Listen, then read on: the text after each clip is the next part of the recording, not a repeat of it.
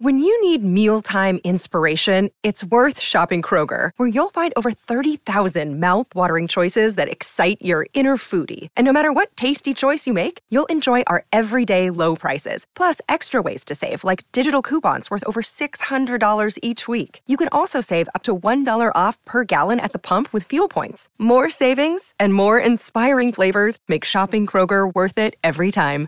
Kroger, fresh for everyone. Fuel restrictions apply.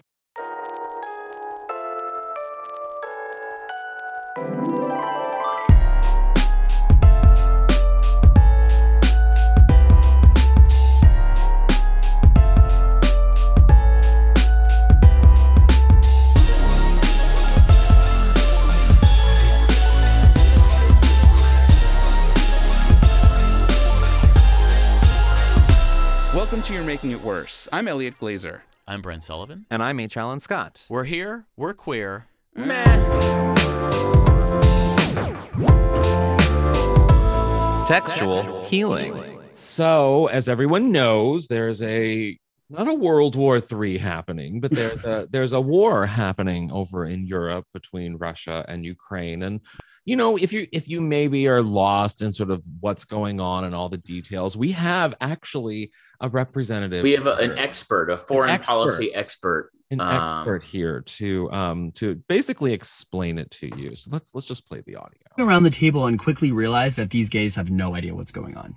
So I'm like, how can I explain this to them in a way that they'll understand? So here it is. Ukraine is a submissive bottom.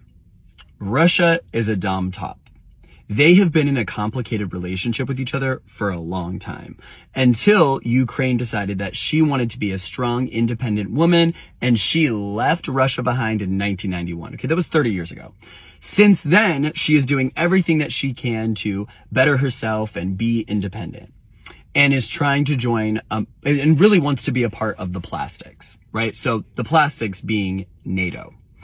Now, not anybody can just join the plastics. I mean, you can't just sit with us. You actually have to go through a lot and all countries have to unanimously decide that they want to allow Ukraine to join NATO, which they have been trying to do. And I think they're actually supposed to join in 2024. But Russia knows what is happening. So they're like, bitch, you can't leave me and then go join this group and live out your life. Like, I want you back. So I think he has his PhD in Ukrainian studies. Am, Uh-huh. I, am I right? Oh, but wait, we have to set the scene. We have to set Yeah. the scene because first off, the, the user uh, is is Brendan Scott Brennan. Cooper, and uh, Of is it course, it's Brennan? Brennan. Of course, it's Yeah. a three name, three names. Brennan, not Brendan either. Brennan, Scott Hey. Cooper. Brennan. I also have one of those names. Let me just say, Well, No, yours no. is abbreviated because your first name is appalling to some people. It is. Uh, well, it's that's appa- the it should only be reason. appalling to all people. I guess so. Right. Right. yes. Um, but uh, so yeah, his name's Brennan Scott Cooper. I just hate the name Brennan. I just feel like it's a lazy It's Brendan. like and fake. Yeah. I'm sure his Yeah. name's not Yeah. But he Right. is sitting in his car um, in a tank top, in a pink tank top, which I mean, for most of the country, it's Mm. March. I feel like it's still cold most of places Mm. in the United States. Not judging that. I just kept thinking that while he was saying it. And he he's doing sort of like a like a cutesy way of describing the situation in in the Ukraine, which I think I mean I think is beneficial in so that insofar as more people should be understanding what is going on in the Ukraine. But I also think equating it to really catty, like dumb. I mean, people are dying. Like they literally this morning, I woke up to news of like Russia bombing an area where children were like, Oh yeah, I mean, I mean, it's it's a, it's brute, it's excruciating and it's brutal. And yeah, Brennan felt it necessary to uh, use TikTok to explain it using the most basic ass, I mean, lowest gay, common gay denominator. sexual lowest common denominator sexual terminology and like this is i don't know I, I i all right so full disclosure i couldn't watch more than 10 seconds the moment i heard that ukraine was a submissive bottom i said i'm done and i'm not watching this and i also of course didn't read the comments so i'm assuming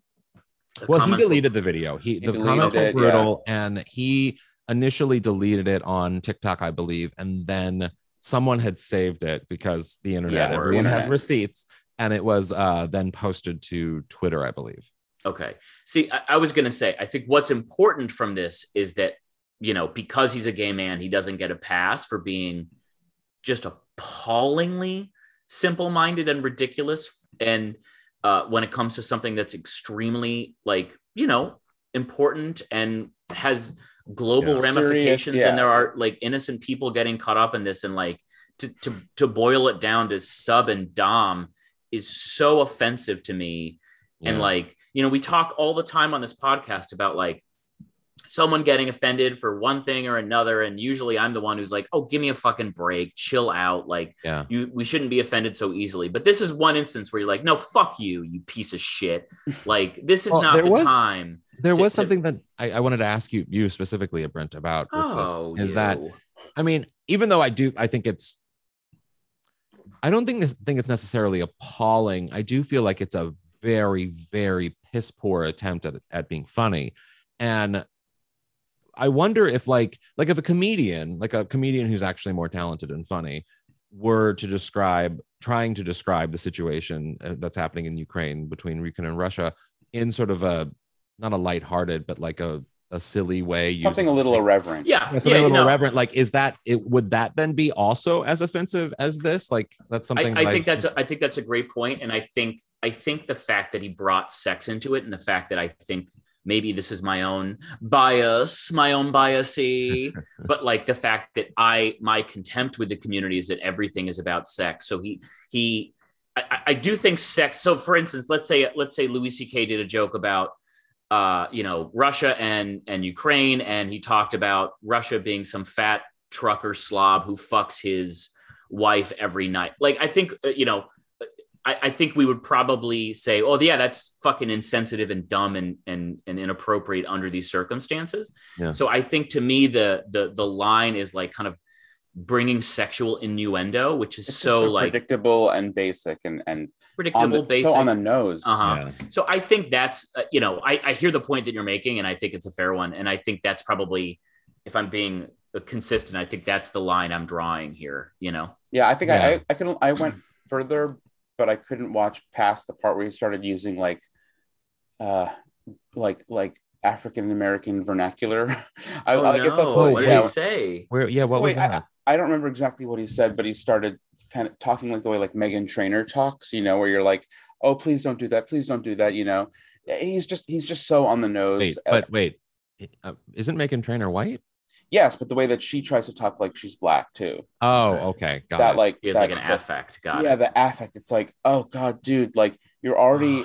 I mean, quite honestly, it's like he's this already blows. Now you're you are literally making it worse. I, I, I honestly though, I'm glad to see that the blowback was consistent and quick because, like Brent, I'm not interested in in perusing the. i, I c- I could only go so far, but I I did take solace in seeing that a lot of uh, queer people and were like, yeah, this is terrible. Like, this is a Yeah, it's just terrible idea. And of course, if his first rea- response was to be like, like have catty responses to them, and then eventually. oh no deleted- way! Of course, yeah, Yeah, of and then course. he deleted them. Yeah. um i mean in a weird way i think if he would have framed it because i'm thinking i'm coming at it from like a, a comedy perspective in that Mhm. it just wasn't funny and it was intended to be cute and funny. Like that was what the clearly that was the end he wasn't intending to teach anybody anything. He wanted Yeah. attention and he thought it was a funny way of doing of describing a, a news situation and that's Yeah. that was his intent. And which fine that's social media. People do that all the fucking time on social media. I get that that said like it just wasn't funny and it wasn't well thought out and so like just then just don't do it because it's just it's common it's like the lowest common denominator of like a, a fart joke or a sex joke Yes, like a exactly. like grabbing and that's so, and that's so much of what the three of us have have related on that there is this sort of sometimes in queer comedy it's like you're a clown barker in a lot of ways because you're just Yeah. you're just screaming the things he that does get the mean- crowd yeah, the mean, even the even the Mean Girl. It's like a Mean Girls reference, talking like a black woman, basically Oh. making it about sex. It's like he couldn't be any more predictable and like a worse. every box. yeah, couldn't be a worse uh, uh, mascot for the community.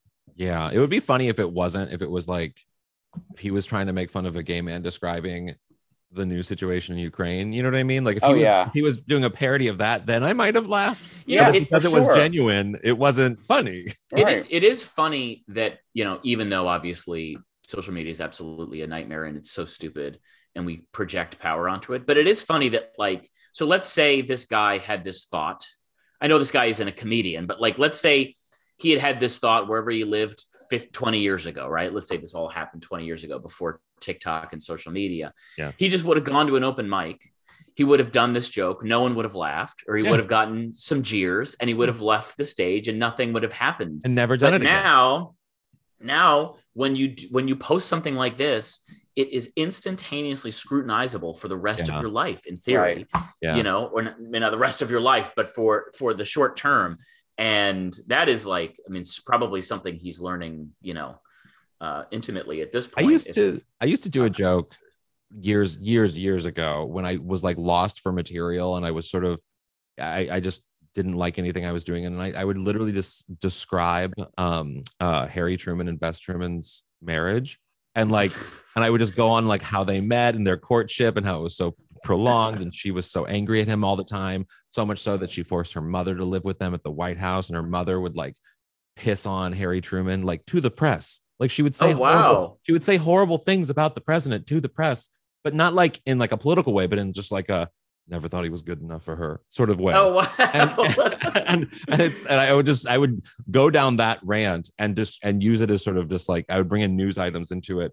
And it was never really funny, but it was fun for me. And so I related to what he was doing Mhm. in the situation, but Mhm. it just it wasn't executed well. well Yeah, you won't you won't get canceled by that alan Yeah. Not even joking. Um, we are joined today by one of my absolute best friends in the whole world, uh, writer for Modern Family, It's Always Sunny, Community, Mythic Quest, and of course, perhaps most importantly of all, University of Michigan graduate Megan Gan- Megan Ganz. How are you, Megan? again. Go blue! Go Blue. I'm doing great. How are you guys? Go good. blue. Good. I don't, I don't even know how to even do that properly. Yeah, go blue is what people generally say when they care about football, which I don't, uh, as it turns out. Um, and Megan, did you go to any football games when, when you were in college? I did go to football games. Yeah. Um, I actually went to football games from when I was young. Like, I think my first game, I was like six or seven. wow. My dad took us to Michigan games because both my parents went to U of M Yeah. um, for graduate school and um, and my dad for undergrad too. So he was like a huge Michigan fan. He actually wanted to name me Mishi, so my name would be Mishi Ganz. Oh, my that's God. right. I remember. I remember that. Yeah. How? I mean, can you imagine your life if your name was Michi? Uh, I mean, honestly, I feel like the only easy part of it would have been my application to U of M because I would have just written, come on. Like, right. Like, Read my What? name. and then where else am I supposed to go to? U- University of Ohio? I think not. Right. Right. Right. Wait, did Brent? Did you go to football games when you were at? I ULM? went to like I went to no football games when I was in college, and I went to like two football games in like high school, and it's it's not for me. Although I will say I regret it now. I wish I had gone um, because it is it's communal. Like people drink. If I had like gone and gotten, you know, I guess you sneak in booze, but if I'd gone and gotten drunk, I think I would have enjoyed that. Yeah. Um, but this was actually before I started drinking, so this is before I became Oh, like a, you know, wow. a full human being. Is really what I'm trying to. do. And When, when did you guys meet? We met in Oh. college. Go, go, Oh, yes, sorry, go ahead. Wait, set up the scene. Make it a meet cute. Like, do a thing. What was the moment like? So you went the full. Brent was picture. wearing a salmon colored That's sweater. Um, and uh, we met at a bar called the Heidelberg in Ann Arbor. Um, Brent was, I believe, at that time hosting a stand-up night that was on the um, sort of what would you call it, attic of Yeah. of that bar? Yeah. Was it the attic, Wha- the crawl space? right, the, the, uh, the uh, a, a barely comfortable crawl space above uh, a bar uh, with very bad like Eastern European design. Uh, it- Yes. it, it was not the most beautiful space. Um, but it was this uh, bar on campus and um, bar restaurant, and um, Brent hosted these stand-up nights, and I went and um, was love at first sight from from my end. Can't speak from him, uh, but no, he was just so funny, and it was like. Um, you know, maybe sophomore, beginning of sophomore year of college. Is that Yeah, right? yeah. It was Um, because it was right before you left to to do your semester abroad in London. That's right. And I remember that the first night we spent together, we drank chocolate martinis. Oh my so weird 'cause I don't think I've ever had one of those again. Ah, the whole idea, oh coffee, any coffee alcoholic drink or chocolate alcoholic Oh, yeah. drink, I'm just not. I can't. No cream, cream, Disgusting. no I, cream. I, I do. I do remember a, s- a few times in college meeting. Again, this is sort of before I was like drinking fairly commonly, and I would, would meet Megan Megan at bars, and I suppose this is a slightly more common thing to order in in Michigan. But I would very frequently get pina coladas because that was basically the only Oh drink I knew of that like existed uh, that you could like order. And then I remember mo- we we Megan and I moved to New York, and I remember going to the first bar that we went together in New York, and I I asked, I ordered a pina colada, and I've never seen a bartender like ignore someone like more successfully. it was like it was like he was looking at me. I ordered the pina colada, and then I just became invisible, and I no longer existed to him. Yeah, it he was, was like, I probably don't. like 20 degrees outside when you mm. ordered that pina colada. Too, so he was like, Right. "What? Right. Like, why?" If You're on a cruise ship. I have a feeling Elliot would also his first bar experience. He would order a drink that was just wildly Yeah, not I would- I would- someone at like 21 should be ordering. Yeah, I was drinking uh, Bay Breezes, and uh, I think Bay Yeah. Breezes and like electric lemonade. Like, Wow. God. I, I, I I love how you say that in past tense, like you don't still order the juiciest possible like Oh, for alcoholic sure. drink you can get For every sure. time you go out.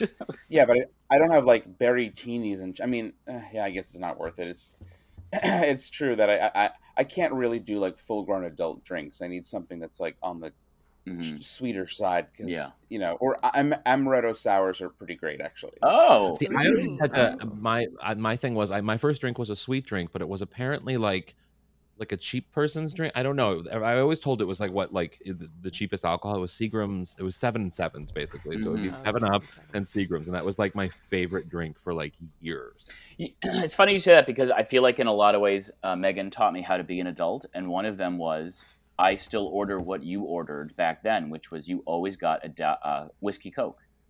yeah, which I whiskey think Coke. is like the only like mixed drink that Yeah. I actually do find like very endearing, and it's just I think it, it's a good blend.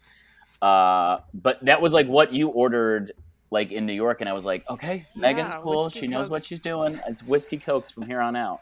It also sounds. Well, I just whiskey wanted to be a, a woman that drank whiskey. I always thought that Yeah. that was like cool, so I just kind of pushed through and like got myself there. Yeah. And you guys moved to New York together after Yeah. college? I graduated. Um, well, we graduated at the same time. Um, we went to our graduation ceremony together, which Yeah. was very nice, Yeah, wearing that's the whole right. robes and everything. Right. And then yeah, we we um, moved out to New York. Got got an apartment with another friend of ours from college. Um, lived in Brooklyn off the Graham Avenue stop. Um, and uh, started kind of our stand-up careers out there. I mean, I was writing. I was always not planning on being a stand-up, and kind of um, more into the writing. Uh, vein and I was doing an internship at the Onion then and but yeah we were going to all the shows together and I, I- occasionally I would get on stage only because comedians would think I was weird if I just went to shows all the time and never went on Never- stage yeah. but that was about the extent of it um, and yeah lived together for what three years in New York before I moved to LA Yeah, we lived together for three years in New York, in sort of the heart of Williamsburg. Um, And roughly how many times did you get to hear Brent sing like uh, Mary Travers in the shower? oh I mean not enough and also constantly I So, remember that. I was, I was gonna recorded say, I feel Brent. like I feel like the guys probably want to know: is there any like, are there any fun tidbits about what it was like living with me that that kind of pop into your head? Um, Um, I mean, always loving Brent's look in the morning of full t-shirt but then just underwear like totally happy with his legs very confident in the in the legs not at all the, i've never seen his upper torso not not once in the entire uh i don't know how long we've been friends 12 14 years I don't now, think anybody something has. yeah, Yeah. Yeah. um, so that was always fun. Um, yeah, Brent belts, we would call it. He, he's he's prone to belting. A little uh, Peter, Paul, and Mary from time to time. Right. Enya sometimes uh, Yes. comes out. yeah. Yes. Um, He's a great roommate, Brent. Actually, um, we actually were had one apartment where we shared uh, a wall, and the only window in my bedroom was actually a window into Brent's room that was just Right. at the top of Oh, one God. of the Yeah. yeah. So, and um, and so it was like. You know, not too private, but uh, if it wasn't that, I would have had no windows at all. But um, Brent, my favorite moment in that apartment was that there was a cockroach in Brent's room, and I, I had to come rescue him from the cockroach with a. I, I, I came in um, wielding a giant uh, thing of Tide detergent, and um, and he was. I, I, uh, I it will never forget this, and this is, I think, one of my, my favorite memories of you. So I'm talking with my mom on the phone. I'm sitting in, I did actually have a private bathroom in that bedroom. Sitting in mm-hmm. that bathroom, and all I remember was I could hear like scurrying, and I, I just went into fight or flight mode. I still don't remember what I saw, but I started screaming, and I ran out of my room. All I'd done was scream.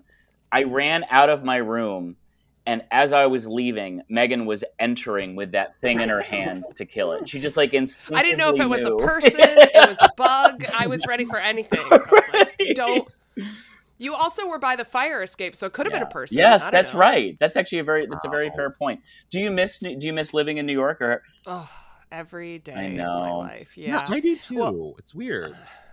Well, first of all, living with you was great. I miss that. That's a big part of it. So I've I've never lived in New York for any significant amount of time without you. So I don't know how much it would reduce. I, I would guess seventy five percent of my enjoyment would be gone uh, of the That's so city. um but um no i i don't like driving um so new york was better for that i also just never meant to like end up in la um i miss the weather i grew up Yeah. in the midwest so i i would prefer to be doing what i'm doing from new york but it didn't Yeah. end up that way and thankfully i moved out here in like 2009 and almost everybody that i knew in new york has since moved out to los Yeah. angeles Yeah. so that's It good it was an exodus. Yeah, it And when really was an exodus. That's isn't that weird how that works? That like, Mhm. and now New York apparently. I mean, I've been back, haven't been back since the pandemic, but it's like completely different now. I mean, it just everyone says that. Even friends of mine who still live there, they're like, "This is not the city you left." Mm, just a different vibe because the people Yeah. left. Yeah. Yeah. It is Strange. it is kind of crazy you can move to such a big city and make it somehow feel like home. You can make Yeah. it feel like you know, in an only as an arrogant 28 year old would think this, but you're like, this is my city, you know? Um, And you guys were you are also are you as fanatical about Project Runway as Brent is? Mm. I was at one point in college. We used to watch it like constantly. Mm. Um, but then I got into Drag Race, and it sort of filled that hole in my life for like, and then there's plus so much performance on top of it that I was Yeah. like, I mean, yeah. So I, I, I want to talk about this because this was this was actually a point of, uh, a- a discussion I wanted to bring up. So it is it's not a secret on this podcast that I am not a fan of Drag Race. Uh, I I love and support lots of drag queens. My favorite drag queen is Sadie Pines, H. Alan Scott's drag queen al- alter ego. nice. But I Yeah. remember asking you once, Megan, because for some reason, I felt like I was surprised that you liked Drag Race as much as you did. Because I remember asking you, like, why do you like it when I feel like what it does is it it sort of charac- it characterizes what I think women should be getting away from, which is really gaudy makeup and sort of cliche, ostentatious uh, displays of sassiness or whatever.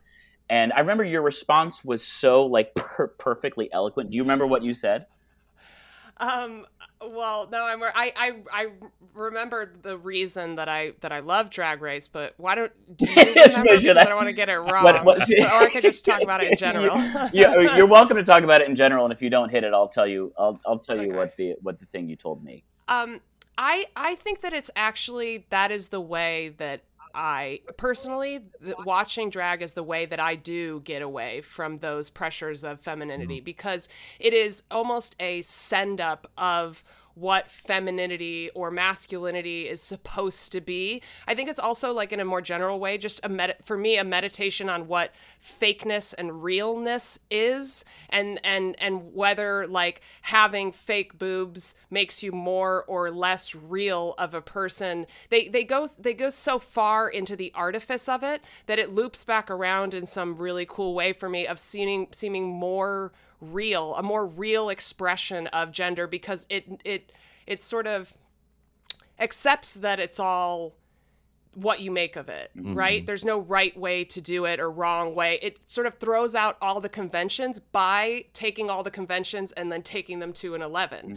Mhm. So that's what I love about it. Like I, I watch it and I there's also something fantastic about and now drag race has expanded to not just be men um, cis men competing but the, seeing men take up femininity as a form of claiming power for themselves makes me as a woman I don't know. There's something about it. Like I watch it and I go, wow, they see power and femininity in a way that maybe I don't have as much access to, or I don't think of mm-hmm. it that way because I'm always trying to escape it and move into a more like desexualized place in certainly like in my work and, and things so that I can be quote unquote taken more seriously. Mm-hmm. But seeing men choose that as a version of making themselves feel more powerful. Yeah. I don't know. I that's that's what draws I think me the latter, the latter is like probably the most. I mean, that's the most poignant thing for me is that like, and it also like it personifies so much of I think, at least for me, what what queer men sort of celebrate in women. In that, like, I I remember a lot of articles that I pitch or a lot of things that I want to write.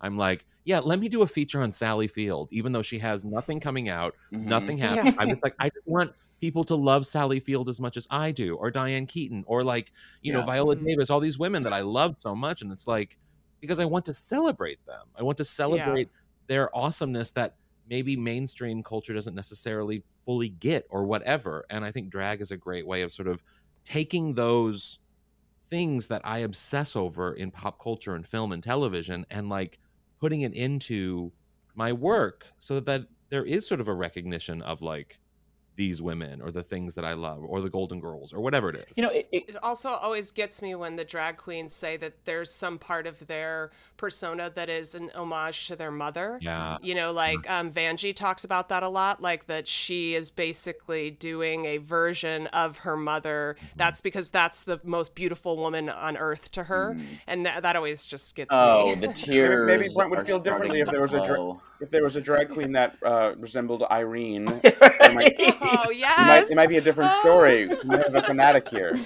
Maybe maybe an Irene She's too Lawless much drag queen. woman for any drag queen, Irene.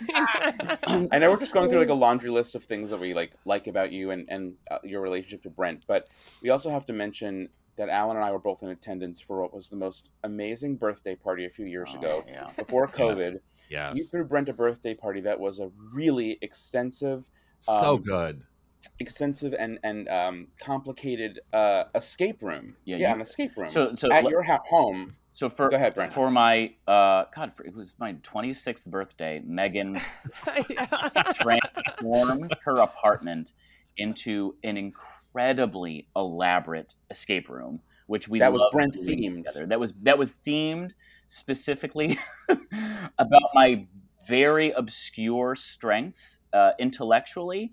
So like I am really good uh, at like picking out skylines. So like w- like one of the clues I had to like I had to like chart Topeka. yeah, I had to chart places on a map based off of pictures of the skyline without knowing what city it was, but I was able to get I think like five out of the six. And yeah, you were so good at it. and there was I mean, there was a for me, the best soda part was taste test The, that so- was the soda taste test was incredible because you you made clues, these extensive clues based on unmarked beverages that we had to like guess. And of course, I think Brent, you got you recognized all the Oh, I, tastes. I'm sorry. I nailed the soda taste. that that was that was like that was like my that was my favorite one. How long did you work on that, Megan?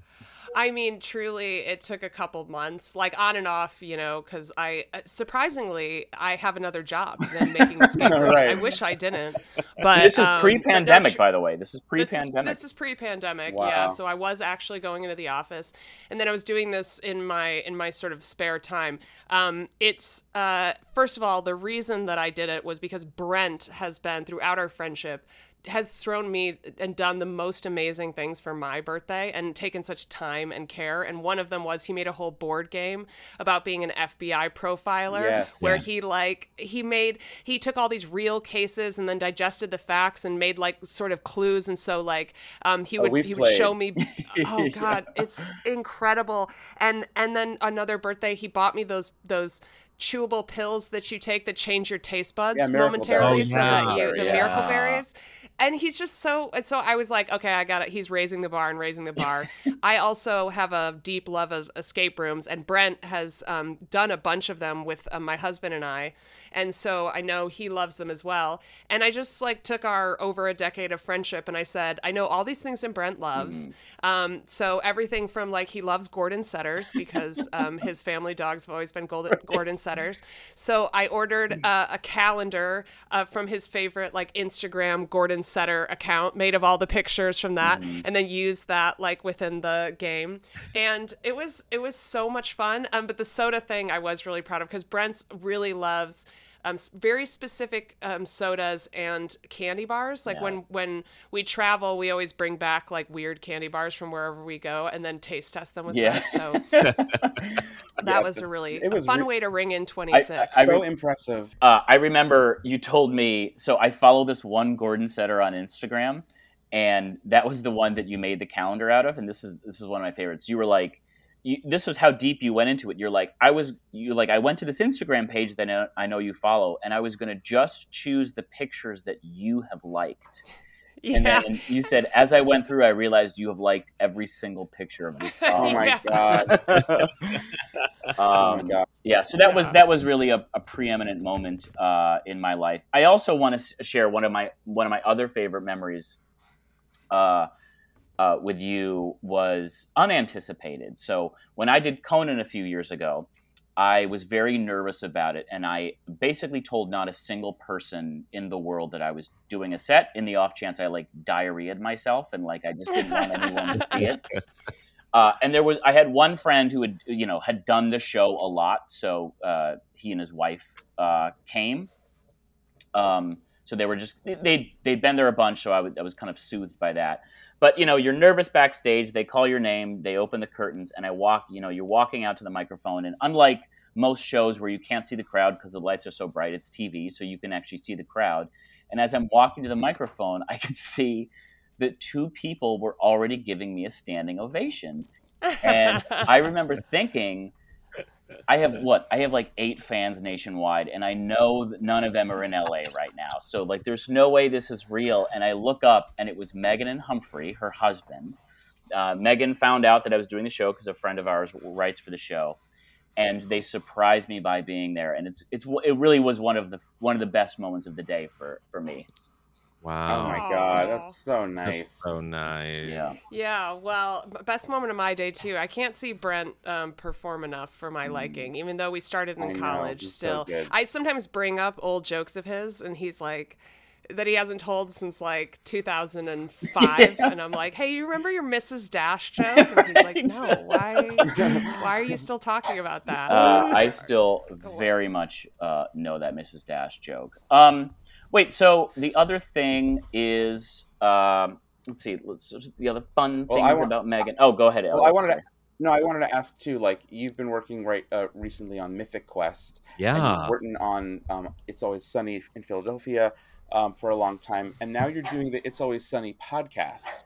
Um, yeah. what is it like getting into the, that? It's I mean, so clearly you're in the universe with Rob McElna- McElhenney because they're also involved with uh, um, it's, with Mythic Quest. I love I love the dog. I'm so sorry. I'm, I I'm love really it. trying to get I love- away. I- because- go away, go away. Go because a pug has such a specific sound Such a to it. specific Because it, it just it feels like it has something strangled its breathing. Yeah, yeah, yeah. Yeah, Right. yeah. Sorry, I don't know. They haven't been paying attention to me all day, and then of course, course, now right. No. like, No, having no worries. We were just saying how a, a pug has such a specific sound when it breathes. Oh, I know. Well, it's it's not breathing. That's what the sound is. It's having a hard time breathing. Here, take that and go away. Um, yeah, um, I just started podcast producing. Right. Um, which is a whole new thing for me. I'm, I'm learning kind of as I go. Um, but it's um, it's way easier than writing television Yeah. so so Yeah. far um, just because there's no script that you have to come up with beforehand and Yeah. no direct Um, feedback, so you don't have to worry about whether people like you or not. Yes. unless Yes, unless she is that's unless you are doing that because you have to Mhm. engaging with the audience. Yeah, true. Yeah. Um, yeah, so it was. It's just been like a weird thing that I've been doing, kind of in my off hours. I don't do off uh off hours right. I know when most people stop working. At the end of the day, they just stop working and then they go home and they do And they what do the- life yeah. I think Yeah. it's called or Yeah, yeah, something. I don't. I A don't. weird thing. I don't know what that is. Yeah, yeah. For, for me, the way I, I sort of unwind at the end of the day is with a, a plane crash documentary and news about the war in Ukraine. So it's been a, it's been a great month Different for me. strokes. Yeah, different, Different strokes, for different folks. Um, Yeah. And do you want to tell us a little bit about? Not that this matters because the woman is not defined by the man, but you have a wonderful partner named Humphrey, uh, a great, brilliant, sweet, uh, funny, talented British, British. tall British, man. British. British. Yes. It's been described as elegant Yeah, that's before. right. Um, yeah, um, yes, I was so glad that um, Brent has accepted my husband into his life because if it came down to a Sophie's choice between the two of them, Brent Oh, would have it. won. Um, but thankfully, they they get along. They bonded over a love of weird candy bars and sodas, so that Mm-hmm, Yeah. really Well, that like isn't cemented that that England is the place for that, That- isn't it? Yes. That really is how Brent connects with strangers coming into the groups that that we exist within. Is he has to find that one thing that you can like obsess over with him, and like Yes. with my boyfriend, it's Project Runway because he was on Project Runway, so they can like have these conversations about Project Runway. Mhm. And Oh, with you, it's it's clearly candy bars. Yeah. yeah well yeah with my with my husband he like that that is their um their big crossover. Brent and i do like true crime which my husband's not really into. But also fruity drinks. My husband usually when we go out drinking together if it's just if it's just humphrey and i they'll bring our drinks to the table and his will have like a flower floating in it. And mine will just be like whiskey and an ice cube. And then they'll put them down in front of the wrong people and we'll like wait till the waiter goes away and then we'll like switch them which i don't know why we're not comfortable in our in our drinking styles but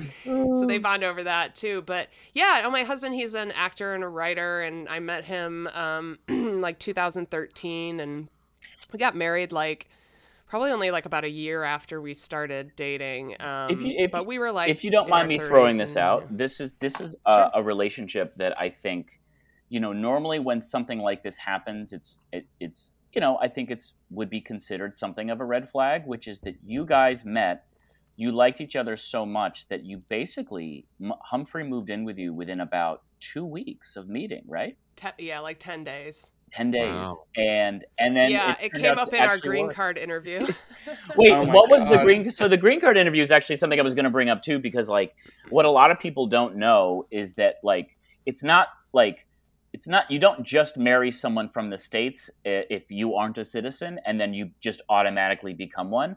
It's a very long process, and there's Yeah. this moment where uh, people from like DNS or whatever will actually ask you separately a series of very probing and personal questions about the other person to make sure that you in fact do know each other and that you live together. So you know the anyway, Megan, why don't you, what It's was like that the like? movie Green Card with Andy McDowell. I'm Right. sure I you're love very that Everyone's familiar with Gerard that. Yeah, yeah. Depardieu. Everyone. Gerard Depardieu. Um, yeah, so we um, we got married, and then yeah, you have to. It is a whole process. Like you have to apply for a green card. You get one for two years, then you have to reapply after two years, and then I think you get one for seven years, and then hopefully you like become a citizen at the end of that, or you divorce. Um, either way, um, you stop getting green cards. Um, but uh, but so we had to go downtown, um, and we had to get a an immigration lawyer, and um, we went downtown and we were interviewed by a woman uh, together at first, but then yes, Brent's right. What happens is if they suspect that you're not actually married, um, they will separate you and ask you a series of questions like, um, "Does your shower have a uh, glass door or a curtain? Does how many windows are in your bedrooms? Um, you know, uh, what are their favorite foods? What um, is the first movie you saw together? Like all sorts of weird, just like the newlywed game basically questions Yeah. which um, our lawyer gave us a uh, a, a document that had a bunch of them on on it so we could kind of prepare. And we went out to dinner one night and like we didn't know half of the things that were on there because it's like what color is your partner's toothbrush? And i was like what? And he said mine was blue and i was like no it's purple. And then we went back and we were looking at it together and we still couldn't. Oh, no. we Oh, still my couldn't God. come to an agreement on whether it was blue or purple. Um, and so i was like well maybe they'll think we're married because we're arguing about the fucking color of our of our Yeah. toothbrushes. And so that seems like something married. But um we went to get so we went together and you know ours wasn't gonna throw up a lot of red flags because we work in the same industry. We're nearish to each other in age. Um you know there's like unfortunately less uh pushback on countries like the uk than some other countries that he might have been coming from. Um but I remember we went in and there was this very like severe looking woman that was running the interview and she was only asking questions to Humphrey and not to me. She was just saying, you know, going through all the what are what are her parents' names and when when did you guys first start dating and all of this stuff and at one point just because it was so awkward because I was in the room and she wasn't talking to me, he he sort of when answering a question to her sort of turned to me and was like, "Oh, I can't remember. It's not." And the woman goes, you can't ask her. Don't look at her. She can't help you. And it was like, okay. Um, but they asked him questions like basically, um, were you, uh, uh, are you, have you ever been associated with the Nazi, What? like with Oh the, God. yeah, with like Nazis? Are you, um, have you ever been a member of the Communist Party? Like they ask all these crazy, like, do you have any specialized weapons training? It's like very bizarre, this like series of questions. But anyway, the none of those threw up red flags for her, except she gets to the question, how soon after you started dating did you move in? And Humphrey's like, oh, it was probably like 10 days, which is true because he was at the time, he was here and he was in a show. He had been cast in a pilot. Um, but our first date was actually the the dinner where the cast was like commiserating because they had found they didn't get picked up to series. so he had got a visa through doing the pilot that was like a four year visa or something. Yeah. Um, but he was here staying on like a friend's in a friend's spare bedroom, and then the friend had his mom come into town, so Humphrey was gonna have to get like another place to stay anyway. And I was kind of like at that point I was like 29 years old, and I was like, why don't you just stay at my place? We're we're dating. We like if it, it worst case scenario, you take your toothbrush and you kick rocks. you know, like right. it's not it's not like you your name's on the lease or anything. Um, so he just kind of moved in, and then that was it. Like we never didn't live together after that point. He went back to England for a little while for three months, um, and then came back, and um, so he was kind of in the process of moving to LA. But anyway, so we say to this woman, um, it was about 10 days. And for the first time in the whole interview, she turns to me and she goes, You let him move in after 10 days? Oh my god. Like, so judgy. Like, the actual full on judgment. Um, his green card, I think it is Yeah. like light green. Oh. Yeah, Oh, wow. It's like a little pla- plastic. I love that. But I so I say to this woman, I was like, I'm sorry, have you tried dating in Los Angeles? Because it's not fun. And like, if a guy wanted to move in with me after 10 days, yeah, I was gonna like roll those dice because I was dating guys where I couldn't get them to a at like 4 p.m. If I would say, Hey, do you want to get dinner tonight? They'd be like, Whoa, let's not talk about the Right. God. I can I can barely pay someone to get coffee with me still. Like yeah. it, dating One in said Los his- Angeles. his- he was having problems with his heart, so he couldn't make. That's right. Elliot loves the time the guy had to cancel a date on me because he was quote having problems with his heart again, even though he was like a have twenty-two year old. I have worse than that. One time I was hooking up with this guy and I texted him at like nine o'clock at night or something. I was like, hey, you want to hang out? And he was like, oh, I would. I've just done a lot of driving this week. Oh my god. oh my God. Oh my god. Thank you, I'm sir. like, is my pussy not even good enough for like a 20 minute drive? Like, is that really? well, in this Well- economy with this gas, Oh yes. my god! This, but this, No, it was this, years this was different gas. This was different gas. Well, Megan so much fun, Ganz, Megan. this has Yes. been absolutely such a delight. Thank you so, So much, much for fun. joining us. So, where can people Oh, find it's already you? over. Yeah, yeah, I'm we're, so yeah, we're really sad. quick. Where No, can we could people do this find for a you long on time. the internet? Where can people find you and support you? Um, you can find me on Twitter and Instagram at, at Megan Ganz. And if you want to, I am also on the Sunny podcast. So the Always Sunny podcast. Um, it's available everywhere podcasts are available. And you can see me. Um, I'm the sort of producer on that. So I sit in the background at my desk with my headphones on and try not to participate too much. Nice. But, um, I am technically in it. so find me there. That sounds great. Cool. Thanks so much, Megan. So much fun, Thank you. Thank you for doing this. And another thing. So, guys, I'm wondering if you have ever gone hunting. this is the most random one. yeah, I think. I think it's a pretty, a very random one. and I think um, I love it for that. Yeah. Yeah, because I mean, I don't, I, I, I mean, I can go first. I, I've never gone hunting. It is such a, a, a, a goyish thing. Like, just Jews don't hunt. You know, I mean, we just don't. And like, the idea of it is so foreign to me.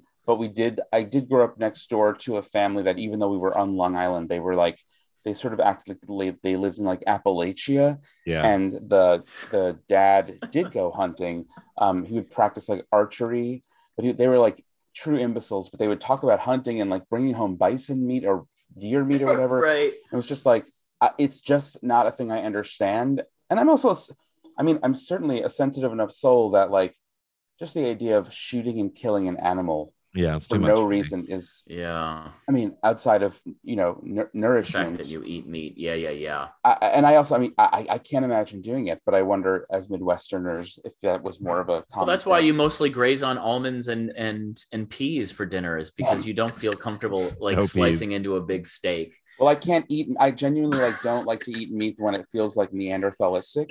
I don't Yeah, like yeah, to like yeah. gnaw at a gnaw on a chicken bone or like use my fingers to like I can't, I can't like I can't. I but I also don't like patties, so I have to sort of find some. Yeah. What Common What do you ground. I am. then? What do you? I am obsessed with what Elliot eats. I need to know more about this. Well, I don't need I I I will like sort of pick apart a sandwich. I really don't like to eat a full sandwich. I can have like chicken breast or whatever, or like a fish kind of salad, but like. I do not like patties. I do not like hamburgers. I don't like things that have been processed into a shape, okay. but I do not want to have. And you don't any- like steak, right? I like steak every Okay. now and then. It's Every like- now and then. Do you like sushi? Yes. Oh, okay. All right. I like we got, sushi we a lot. We got, we got a couple there. So Yeah. my dad is from Watertown, New York, which he will tell you is basically everyone hunts in Watertown because that's like northern New York. He would tell stories as a kid of hunting and shooting squirrels before school, bringing them home to his mom, who would then make him squirrel sandwiches. We always we've teased him our our, Oh. our whole lives about that. So he and he also the the Gordon Setters that we had uh, as a family growing up are technically hunting dogs, and Yeah. there's literally nothing cuter in the world than seeing a dog point at a bird. It is the absolute cutest thing in the entire world. Um, so I have never gone hunting, but my dad has hunted a few times. He's petered off the last Yeah. 20 years or so, but he used to go maybe once every other year. What did he hunt? A pheasant, like yeah, just bird, like birds Mm. and stuff. Yeah. And one time he brought some hen home or some some shit, maybe hen pheasant. It was just like a small bird I with would like very little Charles meat on it. I brought Yeah. my hen home. Yeah. Yeah, that- that's- right, It right. feels like Papa, yeah. Papa brought a hen home. I just can't imagine it. I just can't imagine. I mean, at the end of the day, even the idea of like ending the life of an of something like sure, I'll I'll I'll kill a spider or flies or whatever. But like ending the life of something that could like look me in the eyes is too hard. Yeah. mm. Even Yeah. fish, I, I don't, you know, even fish. I think I could kill a fish, and I think I could kill it. I think I could behead a chicken, but think I, don't too. eat pork for that reason. I don't eat pork because pigs are really cute and very smart. And I'm Really? I didn't know phasing out beef. pork. Yeah, yeah, yeah. I don't You're eat pork. phasing out beef. Yeah, I'm phasing out beef. I think I'll probably eat beef infrequently, but I used to eat steak like once a week, and I'm just Yeah. like, this is gluttonous. I don't need. Yeah. And I wasn't like I wasn't like in relishing it. I was just like, oh, steak night, I guess. And it's What- like what, what, this is a what, big uh, what's piece the of reason meat. for- you? What is the reason for for phasing out the beef? I think beef is worse for the environment than It chicken. is. Um, I mean, chicken's bad for the environment too, but beef is. yeah, yeah, yeah, yeah. I have no worse. doubt that chicken is. Uh, but like, I feel like beef sounds worse. Beef cows are bigger animals. They're like, Yeah. I don't know. They seem to have bigger brains than chickens. Chickens Yeah. are dumb as fuck. Like, I don't. I'm sorry, I don't care. I don't care about chickens. Don't abuse them. I'm not saying I Mm. want them abused, Yeah. But I don't care that. I don't care if they get like, you know, beheaded by some machine. I think there's or something, with beef and like CO2 um, like, Yes. there's something there the I levels something that with their they farts. yeah something about their farts yeah exactly Excuse me. That's How really Yeah. crass, guys. Now, what about you, Alan? Have you ever gone hunting? uh, i've never well i We have know this. the No, answer I don't know. Uh, Well, I'm from Missouri, so clearly it's Right, huge that's true. State, and there's a huge, huge, huge. Everyone in Missouri goes deer hunting because deer is Oh, such a, such a. right. They're like, they're like, Uh, they're like rabbits in that they just like Oh, procreate. how they just, Yeah, they do. Ann Arbor, actually, my hometown has a deer problem. Where yeah, can and so cull I hundreds. understand. I understand the need for hunting in a state like Missouri because, I mean, we we've seen the problem of like deer coming in and like fucking up your yard. I, there's all there's all kinds Yeah. of little things that it just becomes so much. It's sort of like in Florida too with snakes. There's like a huge snake problem there that they have like snakes just procreate and Yeah. and, and snakes eat everything but not everything eats snakes so it's sort of it becomes there's a big snake hunting thing in florida too but anyway i i went along on a hunting trip when i was a kid and then i but i've never physically like hunted or killed an animal myself that said when i was working on a uh, campaign in missouri for nancy farmer she was running for us Senate right, I democrat remember. I she famously was the first Missouri state official to come out in support of gay marriage. So thank you. Very nice. very Before nice. marriage equality was legal. Did she win that Um, election, by the way? No, she lost That's right. horribly. um, she was running against Kit Bond and she lost Right. horribly. Right. Uh, but I love her nonetheless. Anyway, I was in southern Missouri and I was at this fundraiser and the guy who was running, he was a big hunter, huge hunter, and he had like all Mhm. he had businesses, hunting businesses and shit. And he told me that he would give me the max amount to Nancy Farmer if I shot a gun. And uh, Wow. and I was like, I can do that. I will do that. And so I got up to shoot the gun. He taught me how to shoot it and everything. The most painful thing I've ever oh yeah, it was a I like- shotgun. it was a shotgun and i i i did not i thought i was going to be like yeah i'm going to feel cool i'm going to be like in an action movie i'm going to be awesome and i'm going to shoot this fucking gun and i've always wanted to go to a shooting range here just to like pretend like shoot like a tiny little gun but i shot it and it was so painful and i was just like why would anyone do this Yeah. casually Oh, on a saturday? Why? I'm in It- pain. It's funny you say that because again, as someone who hasn't shot a gun, I know that there's recoil and shit, but like there was a case I was uh, uh, learning about recently, a, a murder case. This guy's accused of killing, and one of the big pieces of evidence in his this person's this the accused person's defense is that he supposedly shot a shotgun. He would have had to shoot a shotgun five times to yeah for this crime, and he had no bruises on his shoulder. And they're like, it's Yeah. almost impossible to do. You can't shoot a shotgun five times and not have, have some marks on your something. shoulder. yeah Yeah, because it is the Because it force blows of it back is- at you so hard. yeah, Yeah. the force Oh, of it wow. so and that's why i think hunters wear certain things like to protect their shoulders or something i don't i don't know what everything they do i didn't have it on that day i was a fat fuck in khakis and like gap shit where shooting Yeah. a gun into the middle of nothing missouri didn't hit anything i mean it was that is that is an interesting. I never kind of felt more gay fun though i never felt more gay than shooting than a shooting gun. a gun. yes than shooting that gun because everyone around me was i literally i was the monkey in that moment i was the faggot they were like let's watch this faggot shoot a gun like that was Yeah. but i got the check and nancy was happy and that's all that mattered They're probably still talking about you, by the way. i hope so